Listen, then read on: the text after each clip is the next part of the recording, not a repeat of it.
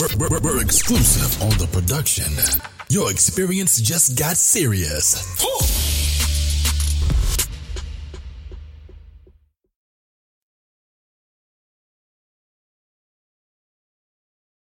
From the producers of of a Coach.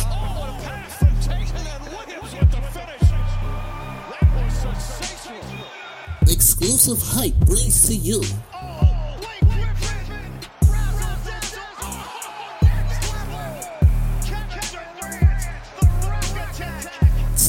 Ten on the clock.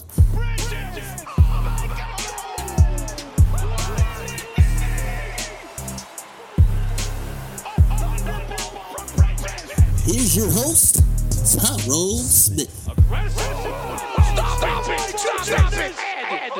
You mad!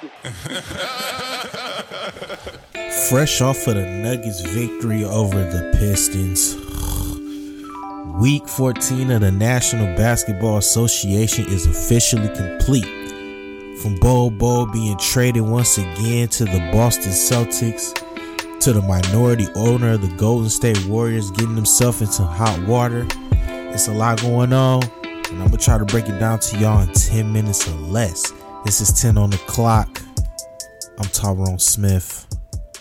We're on to exclusive hustle bandit. You already know the vibes. And before we get into this episode, we gotta talk about the upcoming trade deadline. It is officially, maybe, possibly a couple weeks away. And the main guy on the trading block right now that everybody is coveting, besides Jerami Grant, is Benjamin Simmons.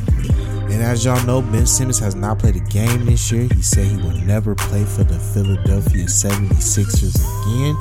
And there has been rumblings of some proposed trades that have happened in the past week that involve Ben Simmons, and we're gonna talk about a couple of them. One is from the Pistons. They're gonna give him Jerami Grant, Saddiq Bey, Kelly Olynyk, and a first round pick.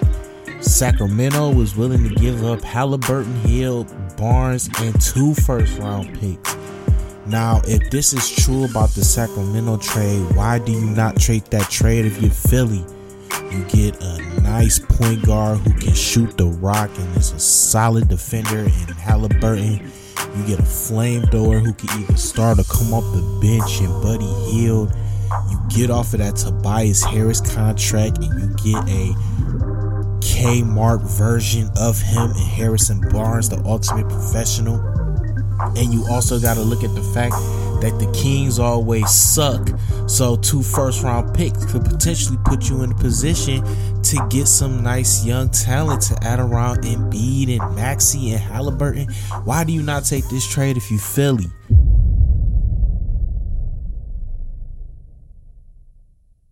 Coming into this week's lock of the week, I went six and one. I currently have a record of 58, 29, and 1, and I look forward to improving upon that record even greater. So let's get into my picks of the week. Monday night, I got the Phoenix Suns over the Jazz. Tuesday, give me the Raptors over the Hornets. Wednesday, give me the Cavs over the Bucks. Thursday, I'm taking Philly over the Lakers in my weekly Piston game, give me the Pistons to defeat the Magic. I got the Warriors over the Nets on Saturday. And you can go ahead and give me the Bulls to defeat the Blazers on Sunday.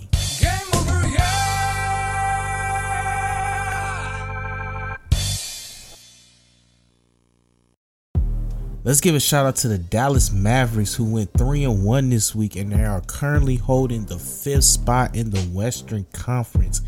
This is a team that I just couldn't understand when you look at them and if you say everybody's going to play up to their full potential, Dallas should be maybe in the top 3, but it's just so much inconsistency with the players that they do have that you just look at this team and it's just so confusing. I think the tide finally changed when they let Jalen Brunson in the starting lineup. You get some pressure off of Luka Doncic in terms of handling the ball and being a playmaker, allowing him to score more. And some of the guys that had inconsistent starts are starting to step up and do a little more. I think going forward, if Dallas wants to contend with the Utahs, the Golden States, and the Phoenixes and the Memphises, they have to go out and they have to solidify themselves another player to back up Porzingis. If they do that, I can potentially see them making the second round of the playoffs, but as constructed right now, if they make no additional moves, they will be a playoff team, but they will be packed up in the first round.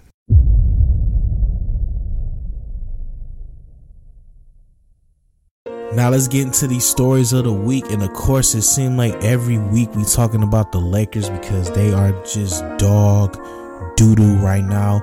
Everybody was in a uproar when they defeated the Magic, but it's the, it's Magic. the Magic. They went into Miami and for three and a half quarters they were getting the smackdown laying on them. What? This is what bothers me with the Lakers they think just because they have LeBron and Carmelo and they have all of these names the teams are going to take it easy on them.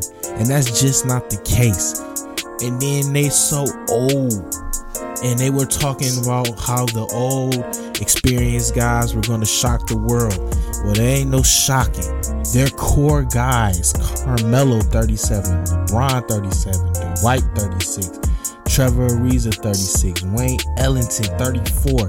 These are your key guys, and they are playing some significant minutes. And in a league where everybody is young, 23 years old, and they've been in the league for four years, these are guys who are running, jumping, just doing everything that you once could do but can't do no more.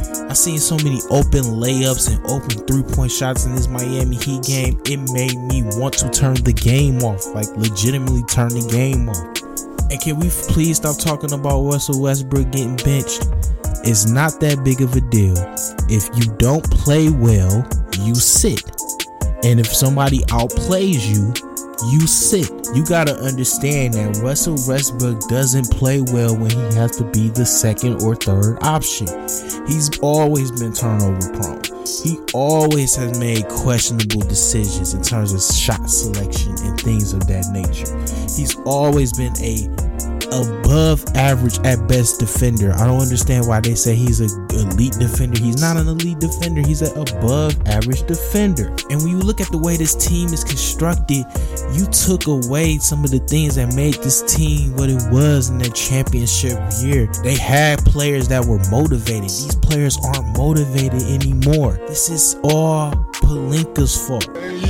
Let's go from a bad team to a team that just has the worst of luck, and that's the Chicago Bulls. The Chicago Bulls will be without Lonzo Ball, and now they will be without Alex Caruso, who has a fractured wrist suffered by Grayson Allen, who has been suspended for one game due to his flagrant foul penalty two actions in the game against the Chicago Bulls. This is an opportunity for Coby White to show why he was the seventh pick in the 2019 NBA draft. A lot of people said that he could score, but he wasn't that great of a playmaker, which is why they went out and they got Lonzo Ball. He didn't play defense. That's why they went out and got an Alex Caruso.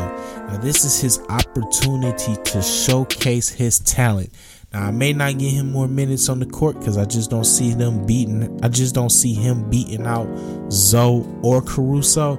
But for Chicago, if he can continue to showcase the ability to be a lead guard and continue to show his ability to want to get better and to steadily improve, you now have another trade piece that you can use in the summer or in the trade deadline to get more players to help you win your championship.